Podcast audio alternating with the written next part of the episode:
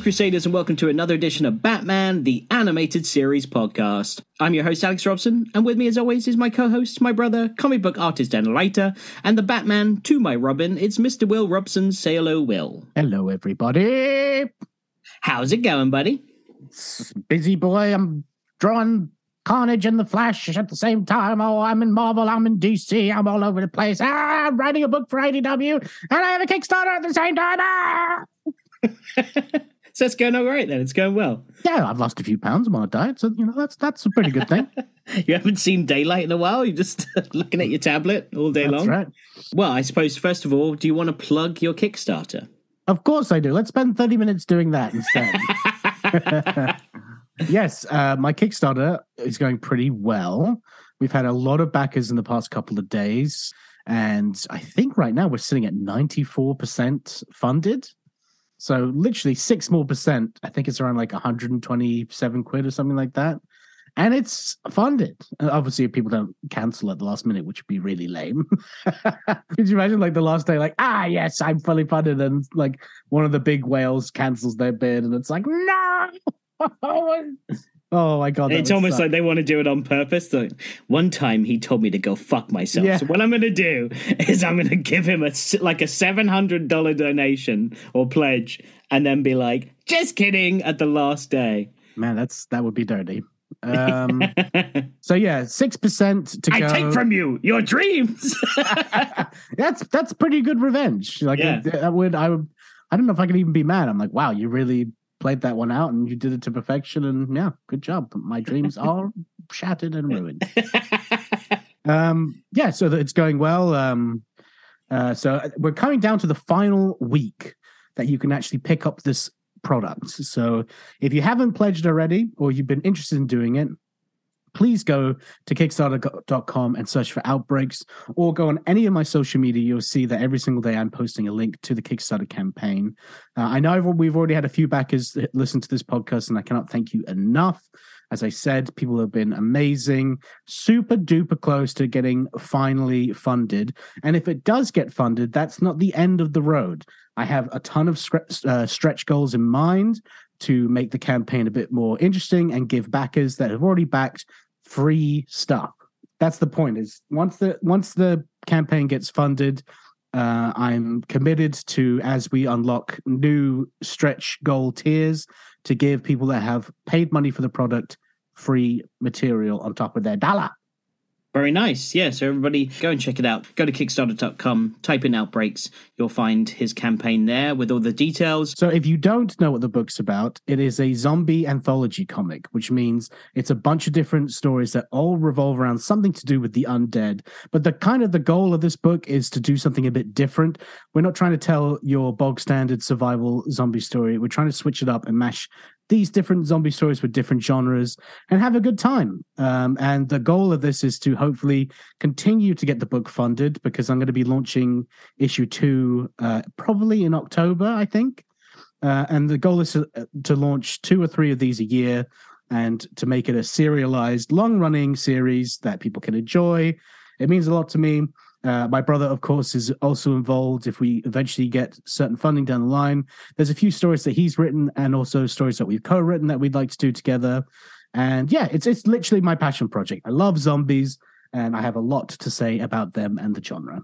Hell yeah. So head to Kickstarter right now, type in Outbreaks, check it out, pledge if you can, share it if you can't pledge, or if you can pledge, still share it, because sharing helps massively. We're down to the last week now, guys, so it would be an amazing feat if he can hit his goal. He's so close now. He's only, what, like a couple hundred away at this very point? Yeah, I think right now it's like one hundred twenty or one hundred seventy away from being funded, like six percent awesome. Left. That's it. six percent. It's so close. That's amazing. So, yeah, final push, and let's make this book a reality. All right, bud, should we get into a Capes Capers scenario? Let's do it. Showtime. The Joker's escaped from Arkham Asylum, Robin. All work and no play, you know? It's gonna be one of those nights. I don't have time for jokes. Hey, no problemo, Batman. Quiet. Come on, let's do a pizza run. You don't touch anything, say anything, or do anything unless I tell you. Got it? Relax. You've had a busy day. Okay, this week's Cape Capers has been written in by Steve Wickens. So Steve has said, Alfred sends Batman and Robin on a father-son Boy Scouts retreat to learn how to work together and earn badges.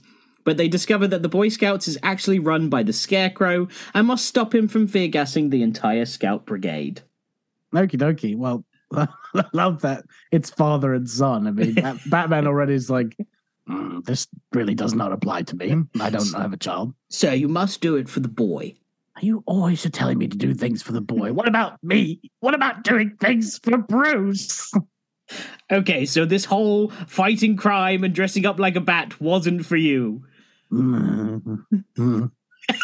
Yes, I know I'm right. Get in the car, take the boy, and go on this Boy Scouts retreat that I booked for you. Off you go. Shoot. All right, fine. Only because I love you, Alfred. Come here, give me a kiss. No, God, your breath is terrible. Uh, just ate some garlic nuts and, a, and a, a salmon platter that was a bit off. I know, I made them both. Well, it was a bit off, Alfred. All right. Come on, Robin. Let's, we, we're going to go... something that old boys, I think, your age need to go through, a camp experience. Oh, geez, Batman, where are we going? We're going to Camp uh, Crane. Huh? Yeah. Uh, uh, uh, uh. Batman, I think that has something to do with the villain. No, I think it's a crane, like the bird, you know, because it's all about animals and scouts and stuff like that. So, Batman, you're so smart. Thank you. I'm just writing this on the fly, by the way. Uh, uh, Camp Crane. Come on, let's go. Okay, you tried the Batmobile this time, Batman. Well, yeah. You you killed the Penguin last time. No, allegedly. Oh, he woke up, didn't he? I can't keep up. You know, I get drunk at the end of the week, and I can't remember what happened the previous week. I'm also a little bit drunk right now. I just love Batman being drunk just to get through the day with dealing yeah. with Robin. I started early. I knew what was coming for today. In his That's utility what... belt is just a load of different, like, little bottles of booze. Yeah, it's like the um, Batman Returns belt as well. It, like, shoots to the front, and it's like it's just a little cocktail bottle. It cracks it open. Oh, yeah. Mm. I love when it's Christmas time and everyone gives me these little bottles. I'm the only one that uses them. No one else ever uses these, but I do. I've been saving them for years. For that exact moment. All right, we're here, Robin. Get out of the car. Oh, geez, Camp Crane. Oh, my God. We're going to learn how to build a fire. We're going to learn how to climb a tree. We're going to learn how to... Wait, wait, wait, wait. You don't know how to climb it. We climb buildings. Well, geez, Batman. I mean, I climb up your rope and I have to look at your butt the whole time. It's not as, it's not as much fun. Especially when Alfred makes Mexican, you know what I'm saying? Yeah, it sucks being downwind, Batman. He's like, you know, Batman's like, I purposely eat Mexican food, like burritos and like refried baked beans, just so he can rip ass in Robin's face. And then Robin's like, uh, let me climb up first. He's like, fine, go ahead. And he's still ripping off. He's like, oh no, the, the smell rises. The smell rises. Um, anyway, uh, yes, we'll learn how to build fires and we'll make s'mores. We'll make uh, birdhouses out of peanut butter. That's a thing they do, right? I think I did that when I was like three. Birdhouses out of peanut butter? Yeah, I did that when I was in the Cub Scouts. That sounds like something you do when you're stoned, Batman. Well, the, you know, a lot of it is the same. It's like walking through the woods and looking Hang on, at... stop this whole thing. Did they really make you do that? Yeah, I had to make a birdhouse out of peanut butter. Did they run out of fucking ideas that day? Were they just uh, like, it was uh, eight... we got peanut butter? and that's pine, it. Pine cones and peanut butter. And I think the peanut butter hardened to make like a birdhouse. That sounds like a waste You're of right. peanut butter. It is funny though that you mentioned it, that like those things that Cub Scouts do does sound like really stupid. Like, all right, bro, we're gonna go to the woods. We're gonna like have some s'mores, man. So we're gonna see some fucking like animals. And, bro, we're gonna like be one with nature. We're gonna start a fire, dude. I brought the peanut butter. You bring the pine cones. Track some super dope birds, man. Look over there, Batman. It's it's the head of the Scouts. It's the it's the Scout leader, Mister Crane. Wait a minute, Mister Crane? Are you sure it's not Doctor Crane? I think he's got a badge for that, Batman. Oh, what? A doctorate? It's a, his doctorate is a, just a badge that's sewn on his shirt. Yeah, Batman, that's how you get everything in life. All right, well, who is Scarecrow going to be then? Oh, I so yeah, I don't think we have any pop stars left. I know you and I have, have looked after the last episode, and there's pop stars that are great, but when you just think about their voice outside of them singing, when you think about their speaking voice, it's really hard to try and nail down anything that's like quite eccentric or like a character. So I yeah. think we should, I think we should move into celebrities, bud. Like, yeah, there's plenty of more Batman villains to go. And if we don't branch out now, we're going to really pigeonhole ourselves. Yeah, exactly. So we've got the Scarecrow and we've got celebrity impressions. So what celebrity do you think would work well with the Scarecrow? Uh, Macho Man Randy Savage. Okay. Oh, I'm gonna put the fear deep inside you, brother. Yeah. This is like You've a... been tricked to thinking that this is for little boys, but only you will be the little boy in this scenario. Yeah, man, I think we joined a cult. Sweet. I love cults. This is my jam. I was once in this crazy cult. They were called like the League of Shadows. We did some really crazy shit. Like drugs, Bennett?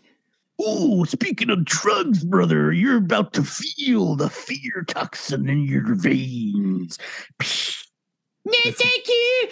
Uh, you don't have a choice, brother. Robert, close your... Uh, Ro- Whoa. Batman, you're Robert, so... wait. Batman, I'm at the carnival. That's my parents. Batman, I'm tripping balls. Go on, tell me more about your parents. What's going on with them? Batman, I'm at the carnival and people are cheering and I I, I can see my mom. Oh, she's dead, Batman. And so is my... I lost my parents, Batman. It's, it's all coming back to me. I'm starting to realize that what I do is kind of fucked up. Making you relive your trauma, brother. Oh, it's, did you poop your pants yet? It's, it's too far, Mister Mister Scarecrow. You've gone too far. I even got to reconsider my ways. I thought I was going to start a fire, not start my childhood drama all over again. And Robin, you shit yourself, like, immediately. You're covered in poo. Well, Mister Scarecrow sounds like he's shitting himself all the time, Batman. Oh, yeah. Scarecrow's got some mean hemorrhoids he's got to push through. Oh, God. Just imagining Macho Man Randy Savage in that outfit just on the toilet. Like, there's hay everywhere. There's like a crow flying My around. Ass looks like a bag of trail mix that I'm squeezing loose jello through, brother. I thought we were just going to eat trail mix in the woods, Mister Scarecrow. You don't want to eat that trail mix, little boy. I'm so scared right now. That's the point. This is you, okay, fear. Robin, you've been through your trauma. You've come out the other side. I'm Irish now for some reason. That's part of his fear. Like, oh, yeah. Oh, no, my fear is I'm seriously actually an Irishman. Oh, no. And it was just recently Saint Patrick's Day, Mister Scarecrow. They got fucking wasted, brother. You've been through your trauma. So you earn. I survived my trauma badge, brother. There you go. Hey, I got my own badge. Oh, my God. And it says R on it. I'm going to put that. That's right. Put that on R my for trauma. I'm not sure that's how it's spelled, Mister Scarecrow. Well, but what I would love is if Batman, whilst this is all going on, Batman's just off on his own trip in the woods, like, by himself. He's like, he's like, mate, I live by fear every day. Like, well, well, are you going to see anything else? Bats. Oh, I fucking live in a bat cave. Like, I dress up as a bat. I'm good. Bit of fear toxin. I'm high. He's got a guitar. He's just like singing by the fire. Oh, my parents are dead. Oh, daddy boy. Well, I got my own badge, and once Batman comes out of his trip, we'll go home and I'll show Alfred, and he'll be so proud of me. That's right, brother. Come back anytime. Oh, yeah. They just let him continue doing yeah. this. Our horror for trauma. I love that. Should we change it to Camp Fear, though? So welcome Camp again. Fear. Ooh. Crane is ready. Yeah. Just smoking a big blunt. All right, and that's Batman and Robin go to the Boy Scouts. Oh, oh, oh, oh, yeah. All right, well, if you enjoy this podcast, please be sure to leave us a five-star rating and a written review on whatever platform you're listening to us on right now, as it helps us back grapple up the charts and attract both new listeners and guests. Tell a friend about the pod or share it on your socials, as that's the fastest way to grow a podcast. Also, go follow us on social media at Batman T A S Pod, on Instagram, on TikTok, on Facebook, on YouTube, everywhere but Twitter, which is at Batman T A S Pod one, and that's because why? Because we are the number one Batman the Animated Series podcast. You're goddamn right. And on our socials or in the description of this episode, you'll find our Linktree account, which includes a tip jar where you can gift us any amount of money you can afford, if you can afford to give it. Podcasts cost money and have become even harder to monetize these days. And as we aren't billionaire playboy philanthropists, any amount you can afford to give us is not necessary, but always greatly appreciated. Shout out to the listener who just gave us our first tip. Yes, of, thank you very much. Of a pound. Really appreciate that. That's like something that it means a lot to us. So it does. Like, it actually does help. So thank you very yeah, much. Support like that is huge. So thank you so much to that listener. It was, I think it was anonymous. At least it didn't tell me who it was. It was me, brother. I'm rich. And finally, you can follow me everywhere at ChefAlexRobson, and you can follow Will on his socials. Stay up to date what he's working on now and get a glimpse into the workday of a comic book artist or writer. Will, where can our listeners find you? Anywhere at Robsonink on the internet, and that's Robson I N K, or on my website, speech comics dot com, where you can find my Kickstarter and read the first five pages of my new book, Outbreaks, for free. Absolutely. And also, we just went on a podcast together, didn't we? We went on a podcast with the two guys, Ben and Eamon, on watching films on the toilet pod. So if you guys want to check that out, me and Will guest on that latest episode where we review Train to Busan. And we talk about our love for zombies. We talk about Will's Kickstarter. We talk about the movie, obviously. And then also what celebrity zombie we'd like chained up in our basement, which uh, had some funny results, I thought. That was good fun. So go check that out as well. Yep. All right, uh, today's guest is Robert N Skir. He is the writer of His Silicon Soul, What is Reality?, and Lock-Up. Will unfortunately could not make this interview due to all of the deadlines he has to meet. So it's just me and Robert, where we talk so much about some really cool stuff. So you guys sit back and enjoy.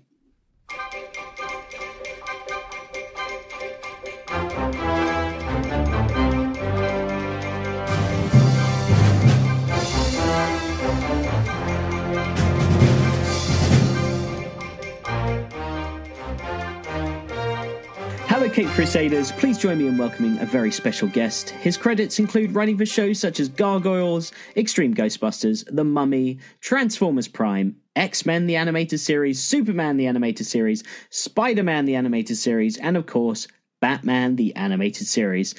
I don't think I've ever said animated series so many times in my life, but please welcome Robert N Skir. How are you doing, sir? I'm doing terrific. How about yourself? I'm great. Thanks for coming on the show. It's nice to see you again. As mentioned, you've written for Spider-Man, the Animated Series, and all of our listeners know me and my brother also do a Spider-Man podcast, and if you go back and check out episode sixty-five, all the way back in August of twenty twenty, Robert came on that episode to talk about The Sting of the Scorpion and Turning Point, but today we're going to be talking about Batman and the three episodes that you penned for that show or co-wrote with Marty Eisenberg, right? Yes. My then writing partner, yes, we uh, we were invited to write three episodes. I always preface whenever I talk about Batman, the Animated Series, I always begin with the same spiel. And so here it is. That series is, to me, the definitive Batman. They distilled everything that made Batman wonderful into one single place. Because of when they did it and how they did it, they didn't feel the need to change it around and redefine things and do things like making Alfred a uh, um, a secret agent and co-hero. They just did Batman, and they did, I'm going to say, around ninety-five episodes total. Uh, my partner and I were hired to write three.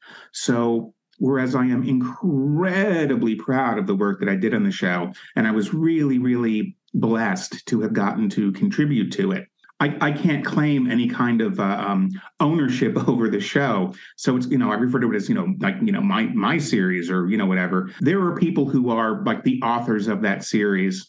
And it's kind of like they had an incredible party and they invited us to uh, to, to come in. So um, I'm very grateful to the story editors I work with. I'm very grateful to Alan Burnett. I can't overclaim on Batman. I can just say I wrote three episodes that I thought came out fantastic on a series that presented us with the definitive take on Batman. You really did. And I'd, I'd love to talk about your time at this party, because those three episodes are His Silicon Soul, What is Reality?, and Lock Up. So just like when we were chatting about Spidey, the same question I have for all of our writer guests is, how did you get the gig writing for Batman the Animated Series? We were very lucky to be in the right place at just the right time. Marty was working for an executive named Sydney Iwanter, and I'm going to talk about Sydney for a second here. Sydney was an executive at Fox Kids when Fox Kids was just starting. It was this incipient thing, and they were in offices, you know, like they, they were like there. They just had moved in, and it was just starting from the ground up. And uh, and Marty was invited, well, he he was hired as uh, an office temp to be Sydney's uh, assistant. And he was reading scripts and looking at storyboards. And Sydney is an incredible guy, incredible human being. And he asked Marty, so kid, what do you really want to do? Which is how he talks. Right. But he's really, he's got an incredible heart. And Marty's like, well, I want to write. He says, well, kid, if you want to write, then you got to read a bunch of scripts. You got to look at these storyboards. You got to, you know, take a look at this stuff. And uh, he sounds like a real J, real J. Jonah Jameson type. Well, he's, it's kind of like having a coach. He's, he's kind of like a football coach, no matter which kind of football you're talking about. So first series they wanted to do, they called Project X. It's called Project X because they didn't want Disney knowing that they were doing a series based on Peter Pan, because Peter Pan was theirs. They had a Peter Pan. It was definitive. They had a Tinkerbell. That's the only Tinkerbell ever. And they hired people from U C L A, professors. One of them was an animation professor named Dan McLaughlin, and one was a, um, a critical studies professor named Howard Suber. And Dan McLaughlin was there to make sure that things didn't look the same as Disney, because Disney would be like, hey, wait, that's our Peter Pan, which is why Peter Pan wears brown as opposed to green. And the writer, Howard Suber, was there to make sure that it's like, well, okay, you can't make the, the, the crocodile big and jolly and happy because that's Disney's. That's original with Disney. So if we do that, Disney's going to be like, hey, you're taking our stuff. So um, they made sure that that their Peter Pan was going to be unimpeachable by right. Disney's attorneys. And so that was their way of going head to head. That was the shot across, you know, the uh, the shot across the bow. So Sydney was in charge of that series. And then he was in charge of developing several other series like Eat the Cat and things like that. But uh, Beetlejuice landed on his lap. And then after Beetlejuice, Uh, he was developing Batman and then X-Men. So where Marty and I came into it was, Marty was there working as an assistant. And he was reading all these Peter Pan scripts and looking at all the stuff. And we came up with three stories for Peter Pan. And they were incredible. They were just so, so fantastic that uh, that Sydney passed on all of them. And, uh, and I'm like, well, I guess we're not going to get to write the cartoons. So you know, about a year later, six months later, sometime later, they were doing Beetlejuice. And the Beetlejuice cartoon was on A B C. And it was just this silly little thing where, you know, you're in Peaceful Pines and, you know. Uh, oh, I, re- I remember, man. They made the animated series out of any movie or franchise film like Ace Ventura, Dumb and Dumber. A lot of Jim Carrey stuff, actually. Anything like that from the nineties, they would make into an animated series. They did shit based on Mister T. Yeah, you wrote for the mask. You wrote for the mask, right? Like they even did a mask show, another Jim Carrey movie. Yeah.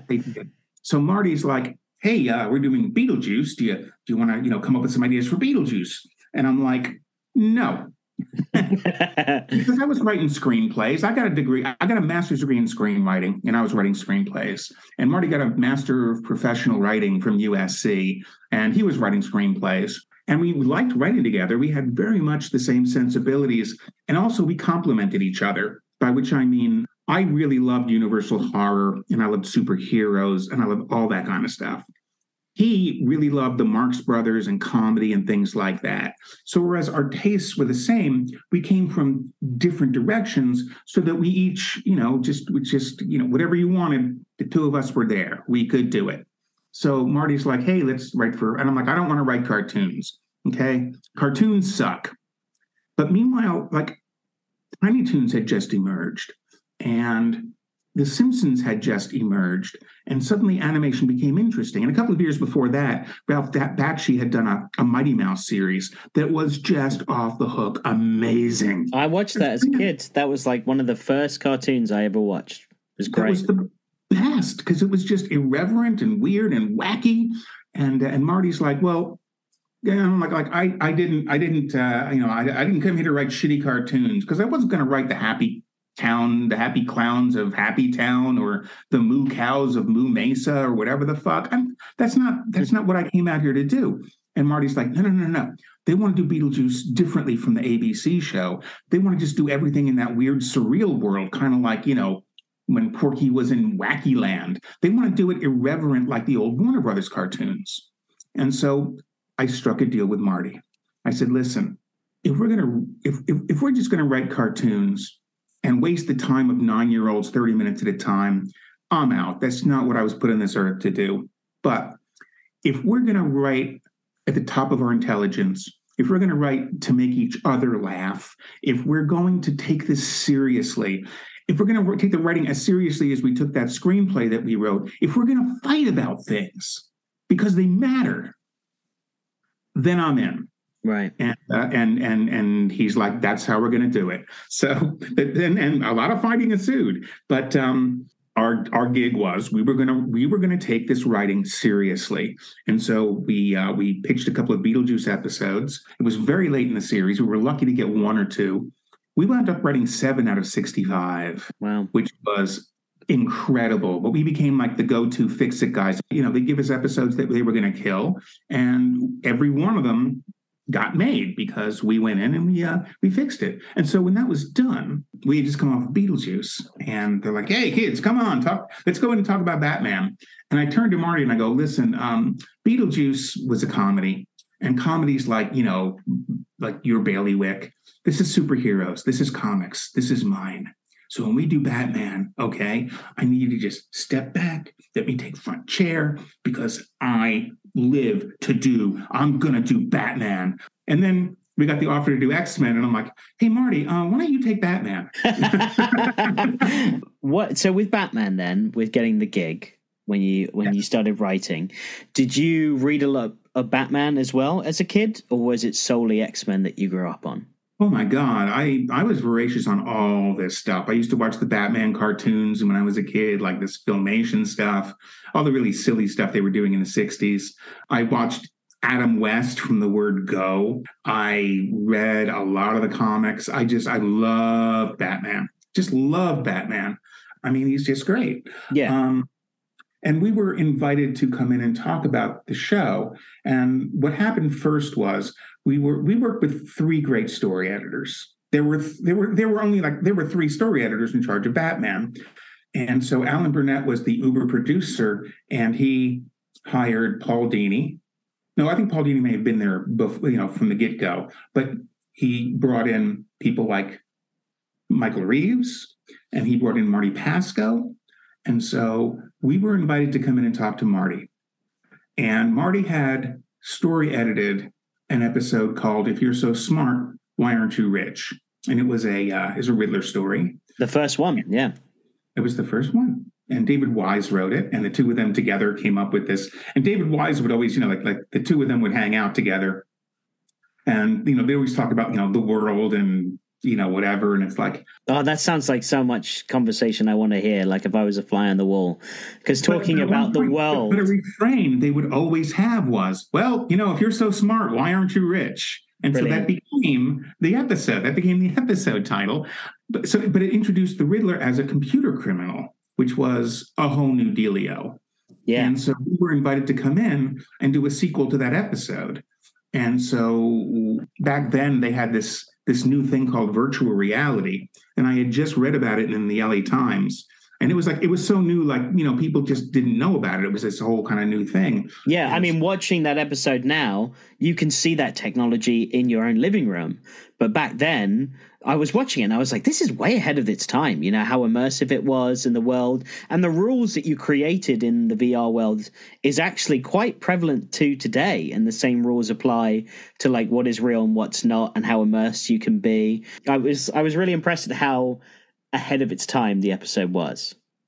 What impressed me was we were like, okay, the Batman animated series is a very stylized universe.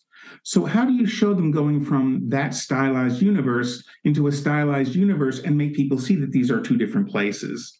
And the way that they did that, by just having the uh, the monochromatic, you know, red and and and black, and having things squared off, like you look at Batman's ears and they're squared off, almost like mm. they're, you know, computer pixelated or something.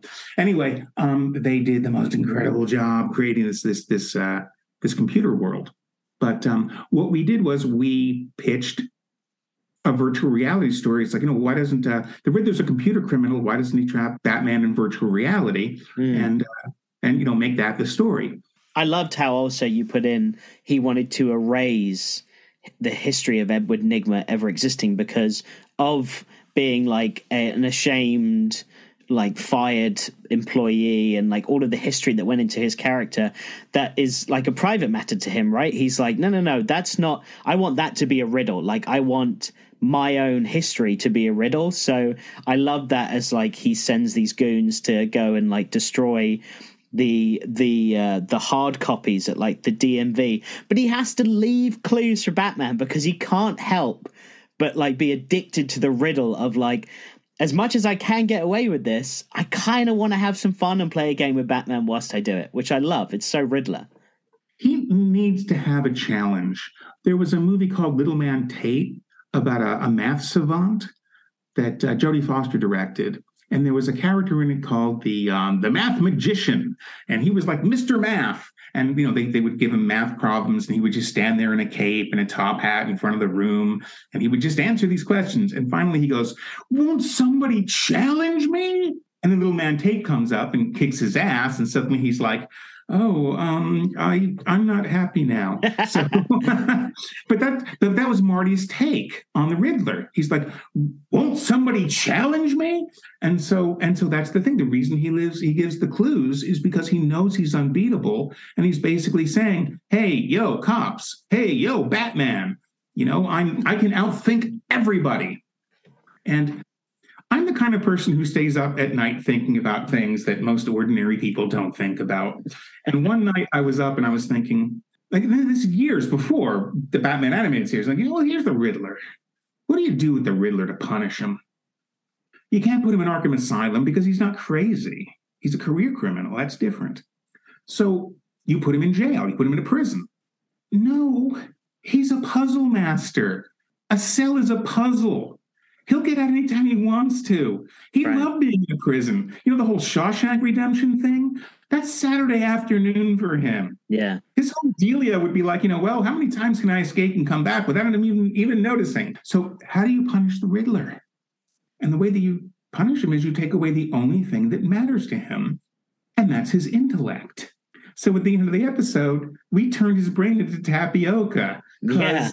That's how you punish the Riddler. I want to make this clear. Marty was first chair in that episode. It's very much his victory. It's very much his episode.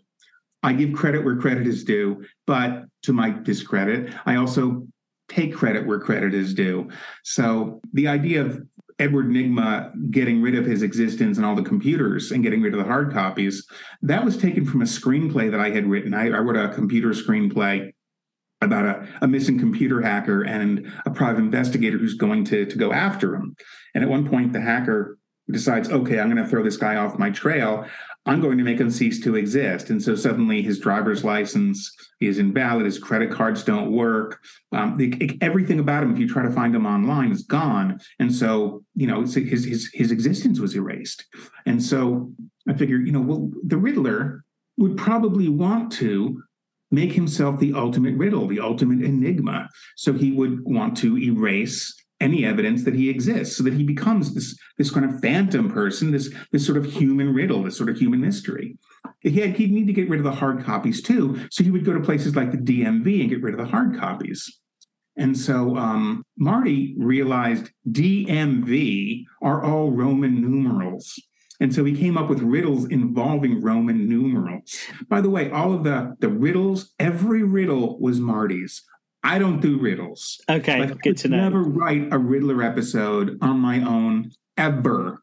because I can't do the riddle stuff. And the riddle stuff, Marty's made out of that stuff. His his uh, his his whole thinking, his whole he, he and so he came up with these great riddles. Um, also, all the actions that happened were, as I said, hey, you know, he goes down to the D M V and okay, so all the stuff going on outside with the computerized cars trying to run down Batman and stuff, all those action sequences and everything, all Marty. All the shit going on in the uh, the the the cyber world, that's all Marty. Um, so, you know, I mean, I I can take credit for some fundamental things because the two of us sat down and structured the story together. Sure. And cannibalized a screenplay that I wrote. But that episode is very much Marty's mystery. And if you enjoy that episode, uh, it's because of what Marty brought to it. I mean, yeah, but I mean, the, bo- the bones of your screenplay are in there, as you said. And that's that's a fundamental part of the episode with this this hacker that's obviously trying to throw someone off his scent while tr- trying to erase things. That's a big part of the episode, which I really liked. Like I said, I really liked how the Riddler was trying to make his own existence a riddle to everybody else, right? Like erase his history. That first so, scene at the A T M was the first scene from my screenplay. But the difference is, is that in my screenplay, this guy's like, hey, what's going on with the stupid A T M? Fuck the stupid A T M. And suddenly the stupid A T M starts spitting money at him. And he's like, oh, my God, this is fantastic. But, of course, the Riddler wouldn't do that. What the Riddler would do is he'd make a joke in your face, and then he would make your balance go down to zero. Yeah, yeah, yeah. Yeah, I love that. That was great. But that was pretty opening, good. The opening gag was the opening gag in my screenplay. By the way, how much did John Glover hit that character out of the park? Uh, mm-hmm. I, I cannot stress how much I love his Riddler performance. He is absolutely incredible. What I love about his Riddler is that as much as I love different interpretations, and like Batman sixty-six obviously is is one interpretation, Frank Gorshin did a great job as this like eccentric, like giggly, like like almost like a puppet Riddler, right? Like he's on like strings like a marionette. But I adore like a very intelligent, well-dressed, sinister genius. Yeah, he's he is a cerebral character. Frank Gorshin played the character maniacally, and a friend of mine pointed out his performance as the Riddler was the perfect Joker. Well, it influenced Mark Hamill. Well, there you go. So um, here's the thing. In Batman and Robin... No, in Batman Forever, they had the Riddler, and the performance was based on Frank Gorshin, obviously. one hundred percent. And what he was doing was based on the animated series. So all that virtual reality stuff, that came from our episode. And the That's idea what I wanted to ask you, if you noticed that, because I thought that it, too. Well, yeah, here's the thing. At the end of the episode, they turn his brain into tapioca. Huh, interesting. The writer in the movie said that as research, he goes, because because I was, I, he did the shark movie once, and he was, he spoke afterwards, and, uh, and he goes, well, you know, I love working in an industry where I can sit down and watch Batman cartoons, and uh, it's research. And afterwards, I go, well, um, you know, I wrote the Riddler episode. And he goes, oh, well, um, you know, I didn't really, you know, watch the show. Um, backpedals like a motherfucker. But that's what the ni- that's what the nineties, like all the cartoons, that's what they uh, moved into the superhero movie like genre that we know now. Like if Spider-Man, right? Spider-Man, the animated series, there are so many elements from that series that are used in Sam Raimi's Spider-Man movies. It's like... They uh, they used the exact scripts at one point. And same with X-Men, the animated series. There are so many elements of that cartoon that they took storylines and bits from and put into those first three movies. It's it's crazy. Well, yeah, but a lot of the source material, a lot of the X-Men animated series was based on the source material. So there, it really is, you know, it's sort of a, it's like the snake eating its own tail. So, you know, yeah, they're influenced by what we were doing, but we were influenced by them. That being said, if you look at what they did in those two Batman movies that Joel Schumacher did, in Batman Forever, the way they got rid of the Riddler was they turned his brain into tapioca. So they owe Marty and I a big thank you, because all the way that they, all of the computer stuff they did was based on what we did. Um, what they did with Two-Face at the end, where Batman throws all the, the coins in the air, and and so he doesn't know what to do because he can't find his coin, that came right from Michael Reeves. Yeah, it did. So they owe Michael Reeves a big thank you. Se- second and Chance, then, the name of that episode, is a great episode. Yeah, and then and then for um, uh, Batman and Robin, if you look at who Mister Freeze is, in terms of his wife and, and everything else, that's all Paul Dini. Yep. You look at Poison Ivy and the fact that she's like an eco-terrorist, that's Paul Dini. Yeah. So they owe Paul Dini a huge debt of gratitude for that movie. By the way, how, how stupid was it that in uh, Batman Forever, they spend a lot of time giving an origin to the Riddler, who doesn't need an origin? He's like, he's a given, okay? He's a maniac who likes puzzles. Okay, got it. And they they introduce a really wonderfully complex villain in Two-Face. And his origin is done in one shot. Yeah, yeah, on the T V. And he's the guy you spend twenty minutes showing how he became who he is, because he's the guy with the story. But no, they give the story to uh, to this character who absolutely, positively doesn't need an explanation. Yeah, do you're we, so right. Do we need to know how someone becomes the Riddler? Yeah. Really? Yeah, and even, you know, even in uh, If You're So Smart, Why Are You Rich?, the Riddler's origin's done very quickly, right? So they can just get into it. And I know you've got twenty-two minutes to to compete with writing a script, but regardless of that, you you you don't need to tell a lot of story. Whereas Two-Face, he's got two parts to his origin in the animated series because there's so much to that character. And look at all the comics and where he's come from, like The Long Halloween. There's an amazing Harvey Dent to Two-Face story in that book. Yeah, it's it's interesting because all of these movies that we're talking about all have elements that we like about Batman that are in there, but it doesn't stick the landing. But the animated series, as you said at the beginning of this, is the definitive version. And you're so right. And it's why it's stood the test of time and why people are still watching it. It's why people are doing podcasts about it and talking about it still, because they just nail it perfectly. And not only retell stories from their comic their comic days, but also they've they've come up with new characters and new stories as well that have, have really stood the test of time. Well, they also greatly benefit from the fact that they were able to do so many of them. Yeah. Because you had ninety-five stories, you had ninety-five opportunities to explore different facets of the characters and of Batman himself. So whereas the movies give you one single two-hour experience every couple of years, we had the luxury of time of having to tell so many different stories. And when you have to tell so many stories, when you have so many episode slots to fill, Um, it presents you with an opportunity to explore, and, and that's where Paul Dini's genius in the series was. He would explore the psychology of these characters, you know? Um, well, let's let's talk about Paul Dini real quick, because you worked on Lock-Up, right? You yes. co-wrote Lock-Up, which is a Paul Dini creation. What yes. uh, what can you tell us about working on that episode? With what did Paul Dini give you notes? Like, what was the story? What did you add to the the script itself? Uh, you know, where where were you, and where was Dini, and where was Marty? I suppose in the in that whole process. I'll give you chapter and verse on it. That's the episode, that's the episode that I feel the, is the most me. Because Marty did the first two episodes. He was he was he wrote What Is Reality? And uh, His Silicon Soul. I had written a bunch of episodes of X-Men. He had written Batman, and we said, "Hey, why don't we, you know, why don't we switch?" And so he wrote a two-part episode of X-Men where they're in the Savage Land, and it's a wonderful story. In the meantime, I took the Batman story, and so we went in and we had a meeting with Paul Dini. And Paul Dini's like, "Hey, we want you to write an episode for us." And he goes, "Okay, here's the story.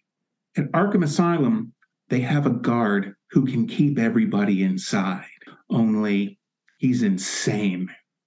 And now Batman has to stop him." And we're like, that's brilliant. That's absolutely brilliant. So um, we came up with, you know, the structure of the story. And I wanted to call the character Deadbolt.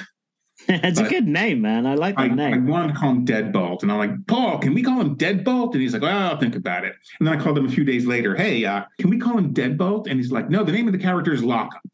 And I'm like, "All right, it's, uh, I'm not going to fight you on the point. I just I think Deadbolt's a much better name." It's a I agree. It's a better sounding name. It sounds more sinister. It plays into his like obsession with locks and like locking people up and how he's talented at doing that. Uh, Shit, man, I kind of like Deadbolt a bit more, just personally and, speaking. Uh, and and the episode is called Lock-Up. My title was Cage Without a Key. That's pretty good that, too. That and, and that line is in this in, is in the episode. But the idea is that, you know, this this guy's mind is a cage without a key. He's right. Okay. So I base the character. Can, can you tell what character that's based on? What he, you know, what his performance, not his performance, but the the the character himself. What influenced that character? No, I can't. He's based. He's based on a movie character. He isn't based on him, but he's greatly, largely inspired, particularly thematically, by him. Travis Bickle in Taxi Driver. Oh my God! Oh yeah. my God! That makes so much sense now. Wow. And there's okay. a scene where he's looking at a T V set and he just pushes it over, and that comes from Taxi Driver, where he's he's he's watching T V and he's got a gun. He's, he's I don't remember if it was a gun or if he's pointing his finger like a gun, but he's he's pointing a gun at the T V and tipping the T V with his foot, and then he just pushes it over and it explodes. Yeah, it's yeah. like, oh, I gotta use that. Oh, I gotta use that. So he's he's based he's he's basically Travis Bickle. The idea of using a prison ship. Mm. You know where that came from? No. Great Expectations. Oh wow! Okay, yeah. yeah these ships called the Hulks, and they were using them as floating prisons. And I'm like, I gotta use that someday. I like all of this. It's just like a checklist where you're like, okay, yeah, I've oh, got to yeah. use that. I've got to use that. I mean, that that's what good writers do. To be honest with you, is they they're influenced by pieces of work, and they're like, I want to have that in mind, but they they tweak it and they change it to make it their own. I like it. And I also like the idea of Batman fighting in a sinking ship. I'm like, I'm like, oh, we got to do this. We got to yeah. do this. And there's this shot at the end where they're facing each other and the ship is going down. And, there's and they're on the hull. Yeah, it's yeah. great. And uh, and I based that, the, the imagery there is based on The Dark Knight Returns. It's like, oh, I really cool. want to feel like that.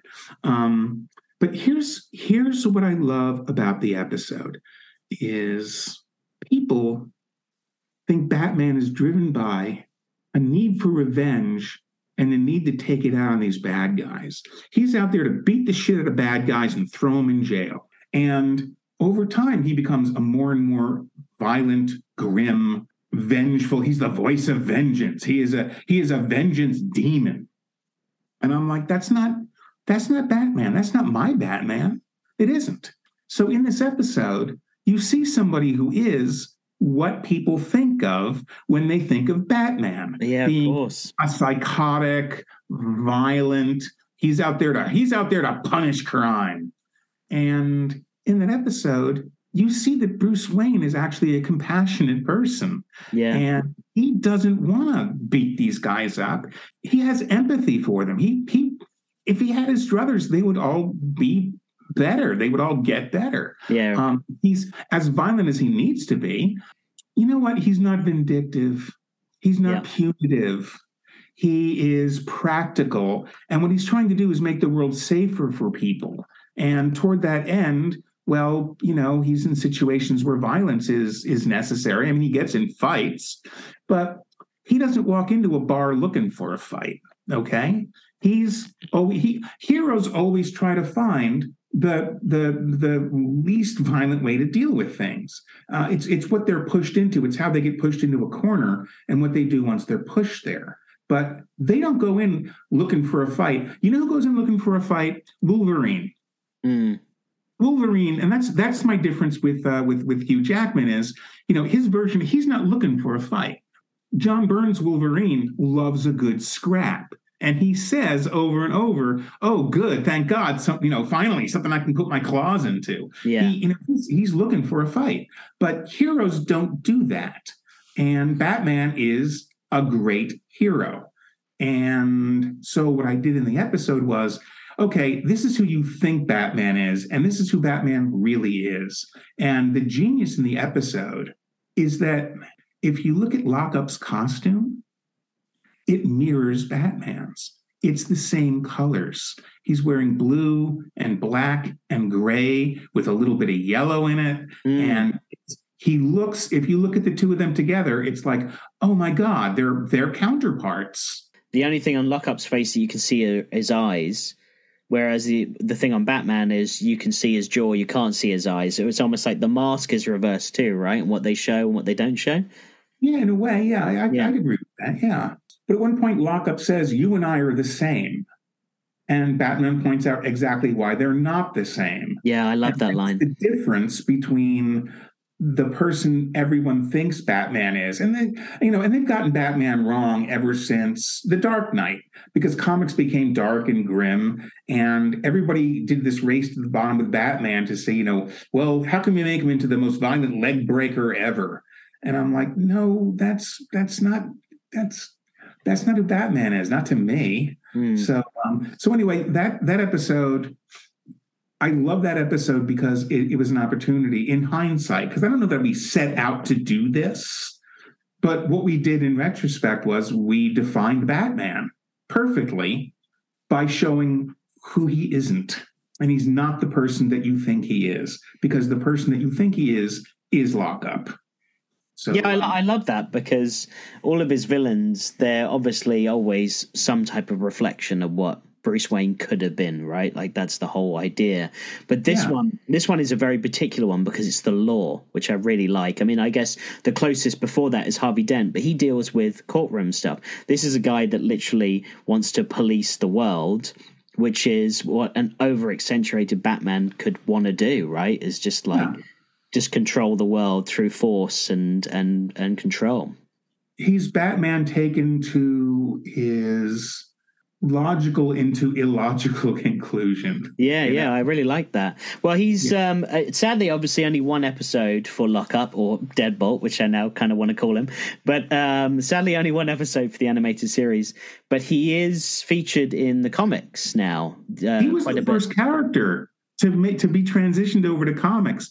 He was he transitioned before Harley Quinn did. Yeah, it's amazing, isn't oh. it? How goofy is that? yeah, I, I know. And then obviously look at Harley Quinn, and then look at where Lock-Up is, and obviously they're not. They're, one is really well known, and one isn't. But I really. Oh like yeah, oh, you know, I think you're forgetting all those great Lock-Up movies that we had. I can't wait. I can't wait to see that in the next Batman movie. I would dig if they threw in Lock-Up as like just a quick cameo character in in a story, if they can make it work. I think it'd be great. He's a great character. He's a lot of fun. You know what Paul Dini wanted to do at one point? He wanted to introduce Killer Moth into the animated series. Interesting. It was he wanted to have, like, there's a bank robbery, and it's like, you will all kneel before Killer Moth, and then Batman comes in and just decks him. and he goes, he goes, he goes, Killer Moth. What next? I like was, that though, you know. Yeah, it's like... he was told he couldn't do it because because uh, um, Killer Moth has a lot of fans out there, and that's kind of a slap in the face to them. But. Right. How great would that be? that would that would be good. I mean, there's there's some Paul Dini episodes like this one where it's called uh, Make 'em Laugh, and it's about the Joker rigging a uh, stand-up comedy contest, and uh, he basically poisons all these comedians' minds, and one of them believes that he's um, the condiment king, right? And he's got like ketchup and mustard guns. He's got like a dill pickle hat on. He's a complete loser, villain, throwaway. Like when Batman meets him, he's like, now listen, mustard man, and like punches him in the stomach, right? So maybe that's where Paul Dini got to have like that type of scenario. It's obviously Remember not the, the same. Was that, was that the episode with the same episode? Rat? Yeah, same episode, right? Like that's where he got to kind of have fun with that. Granted, it's not existing D C characters, but that could have been cool. And but maybe that that's was what really, really goddamn funny. The pack rat, he's like, it's like he he opens he opens this box with a, a, a diamond necklace in it, and he throws it. He throws the diamond over his shoulder, and he's like, he's holding this box as this treasure. I am the pack rat. I love it. This will be useful to me. I would love to see these characters come back. You know, I'm like, empty your pockets. Now I don't want your jewelry and your money. I want like your lint and all yeah, these other yeah, yeah, things. Yeah. Your loose buttons. I love that. It's, it's, yeah, that's and that's again that's Paul Dini's genius. I mean, yeah. he would come up with. He he was wonderful at dealing with the psychology of the characters, but also he would just come up with this off-the-wall shit. I mean, you know, I, I used to tell people, I hate Paul Dini. He makes it look so easy. and then I got back to Paul Dini that Bob Skir said, Bob Skir hates you. And I'm like, no, no. I hate you because it makes you look so easy. It's it's That's not the same thing. well, um, speaking of delving into the psychology of the characters, one episode which uh, of the three that you did that really delves into the psychology of what it means to be Batman in my opinion, and a standout episode of this series, especially upon a few uh, rewatches. Um, as I get older, I appreciate it even more as I watch it over and over again um, throughout the years, is His Silicon Soul. I love it because it really depicts who Batman is as a person, right? Like, even a replicant, a robot that is pro- that ultimately is programmed to like destroy the world, still has enough of Batman's like core drive to not kill people, and it, it goes against his own programming that he literally can't handle it. And I just love that as an ending. So yeah, talk me through that, like with, with coming up with that episode. I know you said that it was you and Marty kind of fifty-fifty on that, but yeah, like what was that like writing that episode? Well, first of all, it was a sequel to a two-parter uh, about a robot named Hardak. And so we were brought in to do a sequel. Um, I want to start by talking about the title, His Silicon Soul. Mm-hmm. You know where that title comes from? I don't know. It comes from a Twilight Zone episode from around nineteen eighty-eight, written by Alan Burnett, called Her Pilgrim Soul. Okay. And I loved that title so much. It just always stayed with me. And uh, and so it became His Silicon Soul, because the premise of the episode ultimately was, if you have this robot and it develops a conscience and it is willing to sacrifice itself, does it have a soul? The final line of the episode in the script is, it had a soul, Alfred, a soul of silicon, but a soul nonetheless. Yeah. And the network said, you can't do that.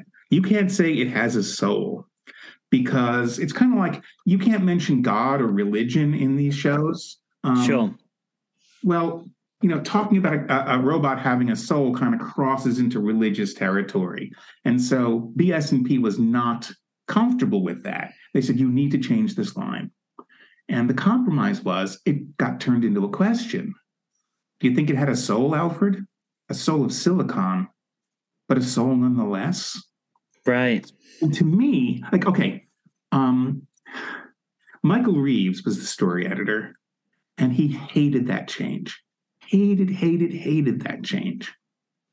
And I loved the change, because it's better as a question. Yeah. And if you end it on a question, then that means the audience is left with something that they need to think about. Yeah. Because it's up to them to answer the question. And I absolutely love that. I, if, if I could have phrased it as a question to begin with, I probably would have done it if I thought of it. You know, it's like, hey, you know. Um, but the idea was that this thing became so much like Batman that it thought it was Batman, and Batman couldn't take a life. And once he thought he took a life, he had no choice but to terminate his own existence. That's definitive on, on Batman's part. Absolutely. Um, when we were first given the episode, okay, backing up, they did a two-part uh, story called Heart, Heart of Steel. Mm-hmm. And if you watch the episodes closely, if you watch the, the, the second part, they are very clearly leading up to, they were, they were, they were going to have a Bruce Wayne duplicant. And then it just doesn't happen. It's like, I thought we were heading in that direction, and this, the episode's over. What happened? And what happened was they they had this thought, and then they just kind of abandoned it. It's like, well, you know, we're not going to do that. And I don't remember if they were going to do it as a third episode or if it was just going to be the second half of the second episode, but they were going to do this. And it's obviously like, yeah, you know, have a big fight between Batman and a duplicant Bruce Wayne, or, it, you know, because it has the brain of Bruce Wayne, it becomes Batman. I don't know what they were thinking they were going to do, but they didn't do it. But they yeah. were leading up to it. They called us in like, hey, uh, we did this episode about robots. Do you want to come in and do a robot Batman episode? And the first thought that we had was, okay, we open up in a warehouse, and Batman comes out, and he gets shot in the chest, and these wires come out, and he goes back to the Batcave and says to Alfred, what haven't you been telling me?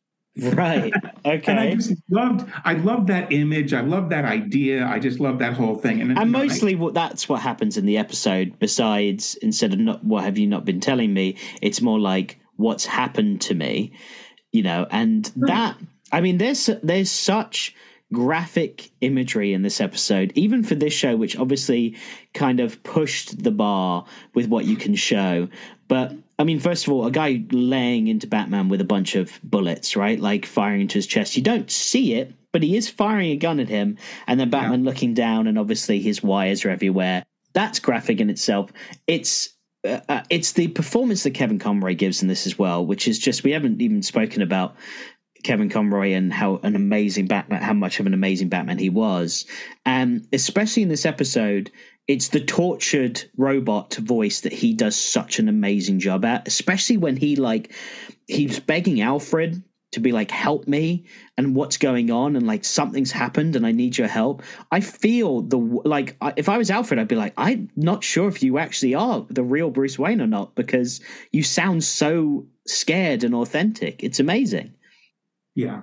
Well, okay, before we move on any further, this series I think of as the definitive Batman series and the definitive bat- portrayal of Batman. Kevin Conroy, I mean, forget about it. He's Batman. Yeah. There's no other Batman.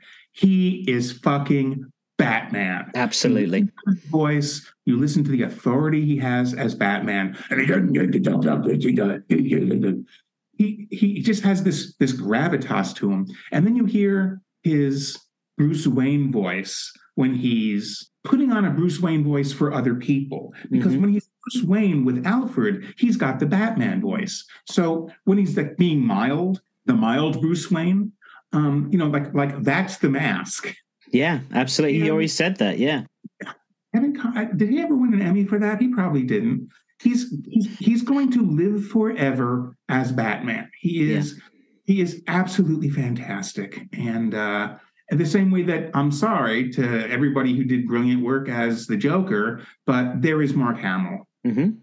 And that's it. yeah, I mean, as we've done this show, so I, before we even started the show, my brother and I always always said that Kevin Conroy, Mark Hamill, those are the definitive versions, voices of those characters. But as we've done this show, we've delved back into these episodes.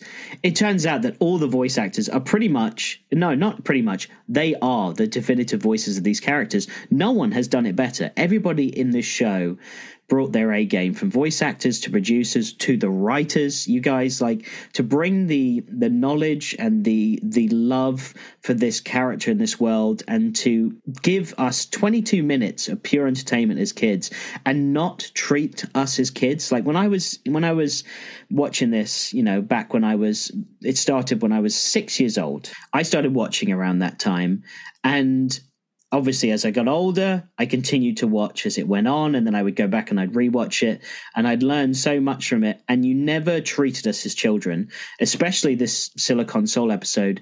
It has the fundamentals that make Batman who he is, is in it.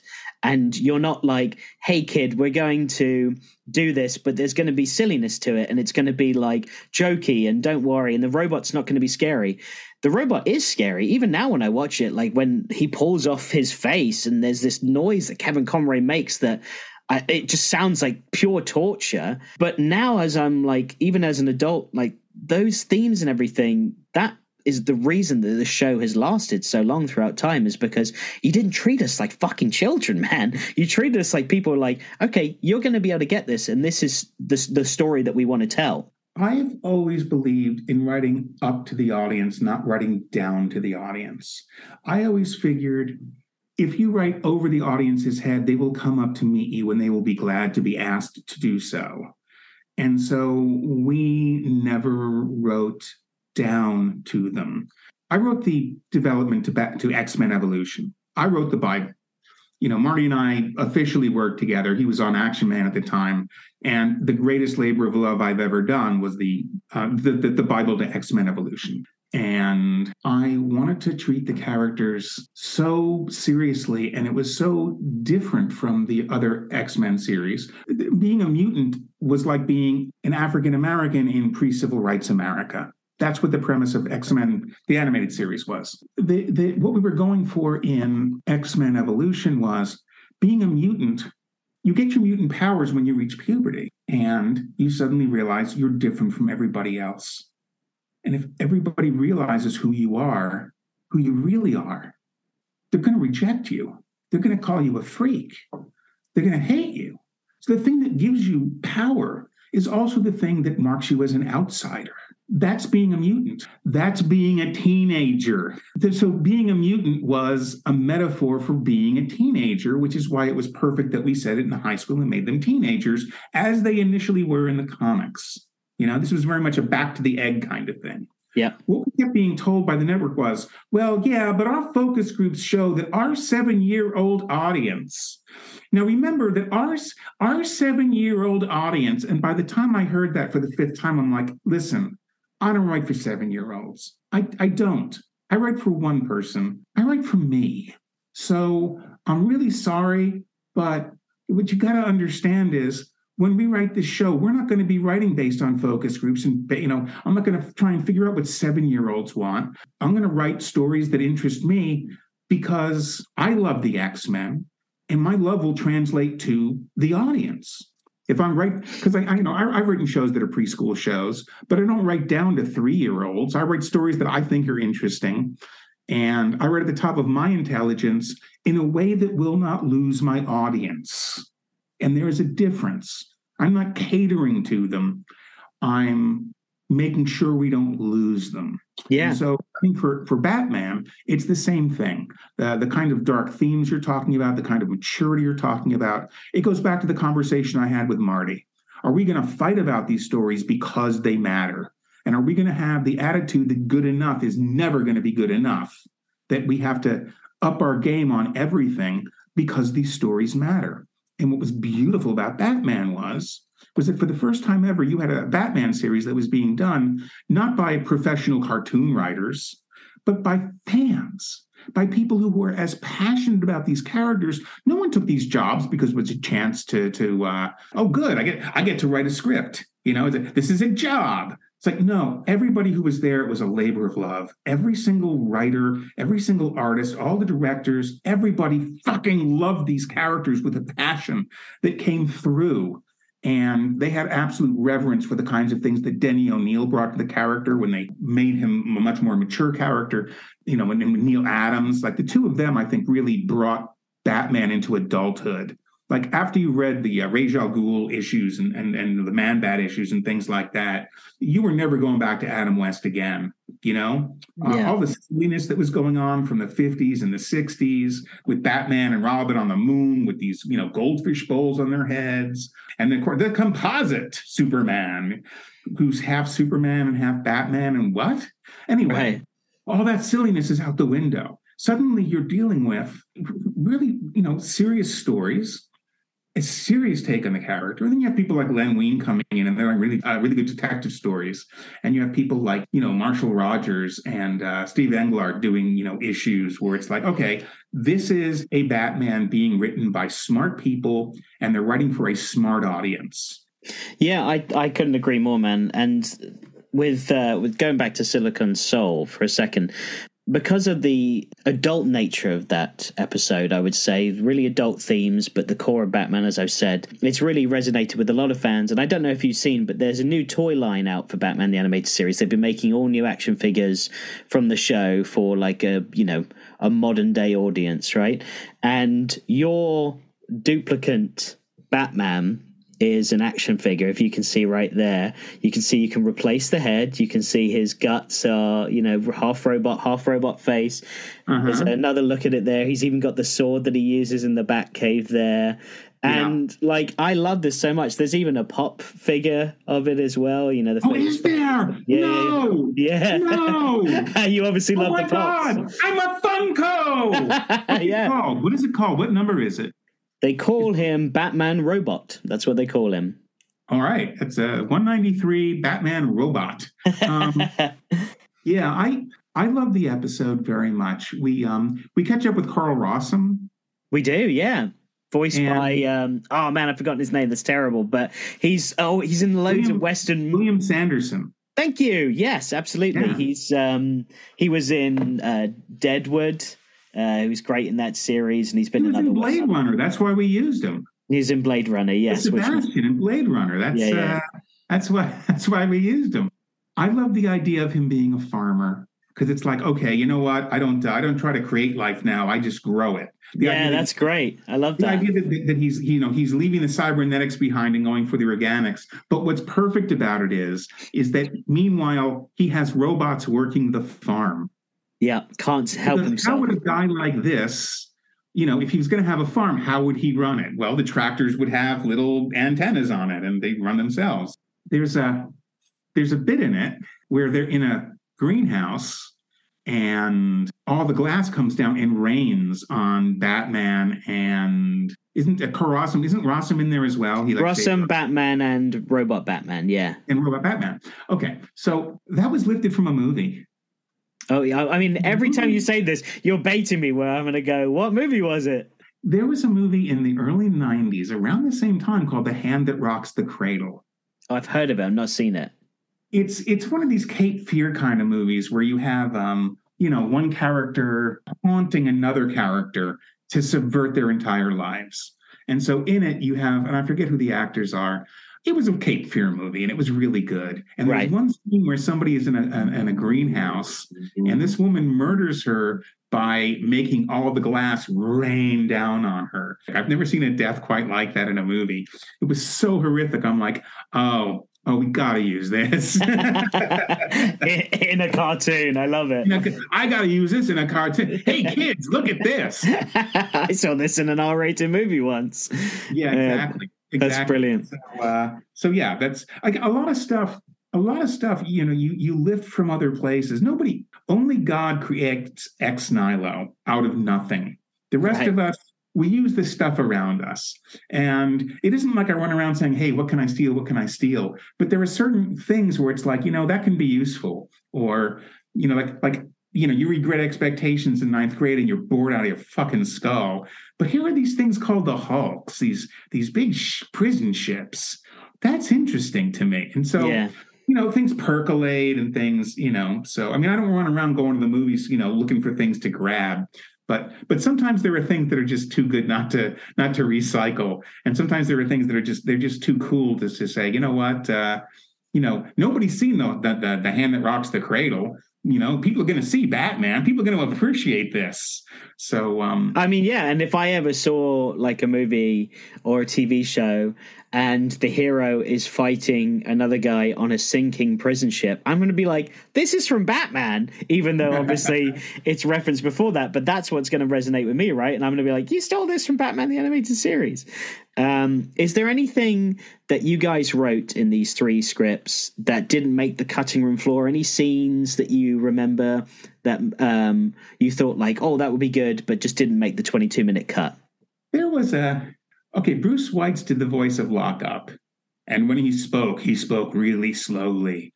And everything he said had gravity and gravitas because he's, because, because he brought such weight to everything. And so because he spoke so, so slowly, I'm not sure if this is factual or not, but it feels like, okay, we lost a minute or two in the episode. There was a gag we were going to do where Robin is looking around in Lyle Bolton's apartment, and that's where he finds the clue that leads them to the ship. Right. But he's looking through the, the apartment, and at one point he goes into the closet, and the door slams shut and locks. And he goes, oh, great. I can see the headline tomorrow. Boy Wonder outwitted by closet. and, That's good. Uh, I like that. That got, that got, uh, that, that didn't happen. Um, I think it was, it's an unnecessary beat, right? It's yeah, just, sure. But still a fun little line that would, that would happen. And I like that. Like there's a lock on everything in Lock-Up's house. That's great. That's cool. I absolutely love the line that I came up with for Robin when they realize who Lock-Up is and that he's the guy that uh, that, that Bruce Wayne brought into uh, to Arkham Asylum. I know exactly what you're going to say because he has a lot of sass in this episode. All right, uh, what's the line? What's the, the line? The line is, uh, I forget the exact line, but basically another villain brought to Gotham by the Wayne Foundation. Yes. And Batman looks at him like, you son of a bitch. You know, like he gives him a look like, what did you just say? Yeah. And he's yeah. like, kidding. I'm just kidding around. Like, oh, I've just hit a button, I pushed a button there. You know, he's like, oh, I'm just upset. That's a line. A lot of lines come about because you're just having conversations with people. So when Marty and I were, you know, coming up with Lock-Up, he's brought in by, you know, by Bruce Wayne. He he funds this guy. So it's like, okay. And he's basically, he's another villain made possible by a grant from the, and then I go, oh, wait, no, nah, no, nah, we got to use that. We got to. Do you recognize that phrase? No, I don't. That phrase actually comes from public television in America. They have shows like, like you know, on, like Channel thirteen has like Sesame Street, and they have like Nova. And so, um, well, so they say like brought to you by, and then whoever's like sponsoring it. Is that what it is? Well, yeah, but but brought to you by is like on commercial television mm. where the shows are run by advertising. But a lot of the shows on public television are funded by Uh, viewer subscriptions, because people send money to P B S. It's why every six months they come out and say they have these these these these pledge drives, right? Like, hey, send us money, send us money. But a lot of the programming is done by corporations uh, as grants, as you know, like tax write-offs or whatever. So it's like Nova is brought to you by the Chubb Group. Right. I don't know what the Chubb Group does, but they fund a lot of shows. And so, uh, so, so yeah, that's where, that's where that line came from. But uh, I just, once I, once I said that out loud, I'm like, oh my God, we got to give this to Robin. We got to give this to Robin. Yeah. It was, uh, it was a great line. There was a scene that I wanted to do in What is Reality? I think this is one of the first times that we see Commissioner Gordon and Robin alone together. Yeah, that's a good point, actually. Yeah, you don't and usually Robin. see them alone. Tends to be kind of irreverent in the series. Like, you know, he gives Batman a certain amount of, you know, he, he kind of sticks it to Batman a couple of times, you know? Sure, he's a, he's a teenager, right? Like he's, he's going to have... Yeah, yeah. You know, he's not being mean. He's just being, he's being sassy enough to be clever. Yeah. So I had, uh, I had some point where I wanted to give Robin a moment where he, he's kind of a little sassy with Commissioner Gordon. Like, you know, he says something really kind of offhand. And Commissioner Gordon basically grabs him and says, listen, I'm putting a lot of trust in you. So, you know, don't be a wise ass with me. My neck is on the line. It was, it's a wonderful moment, but, you know, they didn't want to play that moment. And I totally get it because, you know, it it, it makes them both seem a little like assholes. And, yeah. And without Batman there to be like a parent in that situation, right, to like break it up or whatever. I mean, Robin does have quite a bit of sass in this episode. There, I can't remember what the other line was, but I was like, oh, Robin's two for two on the sass meter in this in this episode when I watched it. He like has jabs at, at characters like Gordon or Batman, which yeah. he usually doesn't, but I found that really interesting. So, yeah, now I know. I just, I just like the idea of him being a little irreverent because he's young, because he's kind of, you know, he's he's he's coming into his power, you know, he's, he's you know, he's going to have an attitude. And sure. you got to find a way to make him different from Batman because otherwise it becomes frickin' frick. Yeah. And something that Marty and I realized, and Marty really, really, you know, he's he's the one who really articulated this is, if you're going to use Batman and Robin, split them up. The best use of them is to put them in different places mm. because you get their different personalities and their different ways of handling things. And it doesn't become, you know, the two of them playing off each other all the time. It becomes something better. So if you'll notice in the episodes that we did, when both of them are there, they spend a lot of time not in the same room together and yet can interact. So in the uh, Virtual Reality episode, Robin is always in contact with Batman, but they're not in the same place doing the same thing. And the same thing in Lock-Up where, you know, Robin's out investigating and Batman's doing his investigation. And so we're having fun with each character and it doesn't feel at all redundant. Yeah, absolutely. Yeah, I, I, I love that. That's a really good point, actually. By separating them, you get to really explore more.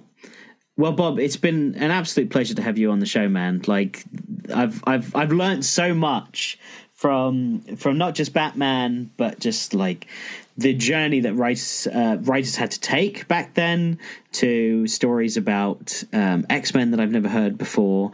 Um, so it's been a real pleasure to have you, man. Thank you so much for coming on the show. Well, thanks for having me. This uh, this was a lot of fun. Um, as you can tell, I love talking about this stuff because I just I just love this stuff. It's it's it's important to do things that you just love and are passionate about. Um, your brother is an illustrator. He's a he's a he's a comic he's a, artist. Yeah, he's a comic book and, and artist writer. and writer. Yes, and he, he and he does it because he loves it. Yes, you know? So for I mean, right, right now, right now he's under the gun with a lot of deadlines. So I don't know if he loves it as much right now, but yes, ultimately he doesn't. Yeah. And, and, and that's the thing is, you know, you, you, you have to, if you're going to, if you're going to dedicate yourself to something, just uh, uh, find something that you're really passionate about and just put yourself into it, you know? Um, Absolutely. Thank you so much for having this podcast. Thank you very much for having me on. And uh, I'm hoping we get to talk again soon. Yeah, I think what we'll do, especially because um, we'll get Will involved as well, when we come to um, one of these three episodes, because um, we review episodes on the show, we'd love to have you back on when we're talking about that particular episode and just focus on that and like delve into that, delve into the detail, because we'll watch it before we sit down and chat and kind of get more stories from you, some extra details, things you might have remembered or you know, forgotten about until you see it. But that would be awesome to have you back to review one of those episodes. Terrific. Looking forward to it. Cool. Well, thank you, Bob, for coming on, and we'll see you soon, hopefully. All right. See you then. Well, that was fun. Who's for Chinese?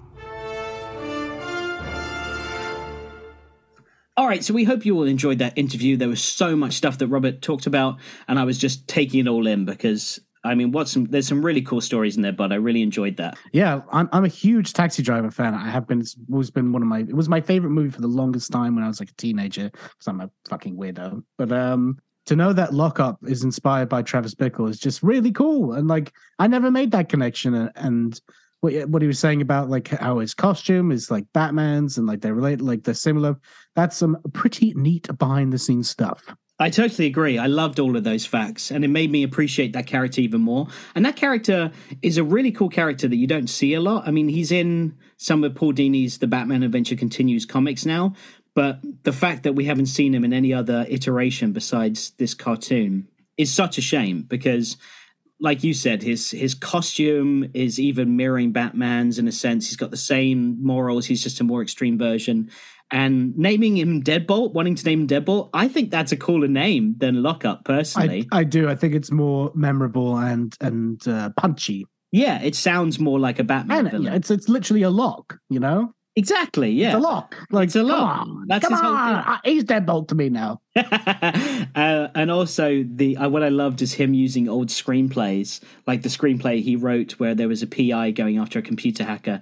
And he used that in What is Reality, and uh, it's so I, cool. On a much smaller scale, I totally get that. I've, I'm writing a book right now for I D W, and, and I've taken other pictures I've written in the past and picked from them to put into this. Uh, so I totally get that. Just always, you know, from a writer's point of view, take your favorite stuff that's the strongest and use it. Like, don't sit and wait for it to happen somewhere else. If you think it's going to work for what you're about to put out, use it, because that's going to be the example of what your current best work is. Absolutely. And he was, you know, he was paying tribute to all of the other previous works that he loved, where he would pick out scenes, things he liked, like in The Great Expectations with the prison boat. And he's like, I'm going to use that one day. And he used it in Lock-Up at the end. I love how he was just like cherry picking things. And that's what good writers do, is they're like, this is something that will influence me, and I'm going to have it influence my work, but I'm going to tweak it and change it and adapt yeah. it enough where no one's going to go, hey, that's a direct ripoff. So it's a, yeah. it's a homage. You know, Tarantino does it all the time. And It's there's fine ways of doing it. There's a there is a fine line between homage and just like complete knockoff. Like you look at the Joker movie, it is a knockoff of uh, Taxi Driver and um, the comedian movie as well combined. Like it's yeah, it's too close. The difference. It, yeah, it's not when, it, when it's like you can like like for instance, it's like he had a little scene that's a node, right? That's that's it. But if your plot points as the movie goes on are the same, it's like the new Star Wars movie when it came out. It was A New Hope. It's like, all right, we get it. Like you're just ripping this off now, you know? Yeah. Like there's such a difference. Yeah, absolutely. Uh, yeah, so thank you, Robert, for coming on the show. It was an amazing chance to get to speak to you again. We spoke to him previously on Spider-Man, the Animated Series podcast. If you wanted to go back and check that out, it's episode sixty-five. Well, Will and I talked to him about the episodes he wrote for that show. But this interview in particular, because he had so much great information about all the episodes, how they were written, how they came to be, all of the influence. I really enjoyed that, so I hope you guys did too. All right, bud, we're going to get into our only category of the day today because we're not reviewing an episode, but we can still do Ace the Bat Sound.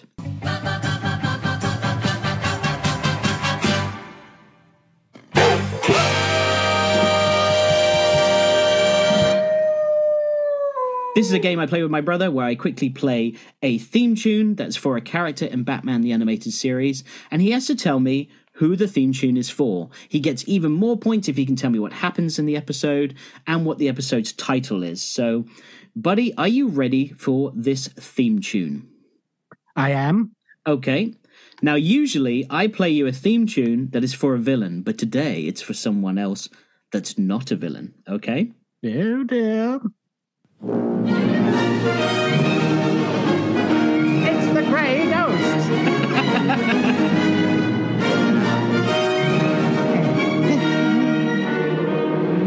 All right, so you got it right away there, so I oh, won't yeah. play the it's rest the of it. It's the Grey Ghost, buddy. It's a, one of the best episodes. I love it. I mean, so I, good. I, you want me to smudge about it for a sec? It's got Adam West as the guy who influenced freaking Batman in the show, which is just so fucking cool. If you don't know Adam West, as he was the Batman in nineteen sixty-six.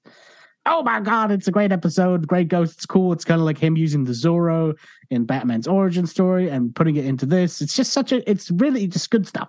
Yeah, even the flashbacks of little Bruce Wayne watching it with his dad and yeah. like he's loving it and then seeing it as a, you know, like a older Bruce. And I love how Alfred's like, popcorn, sir. And he just is like eating popcorn and watching the show. And I'm like, that's what I do with Batman, the animated yeah. series. Yeah, it's true.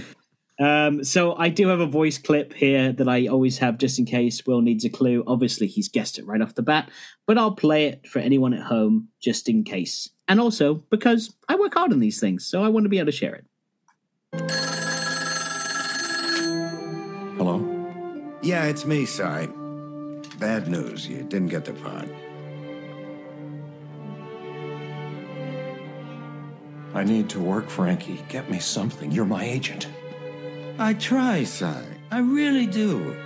But they still think of you as the... Those who remember. I can do other parts. I'm an actor.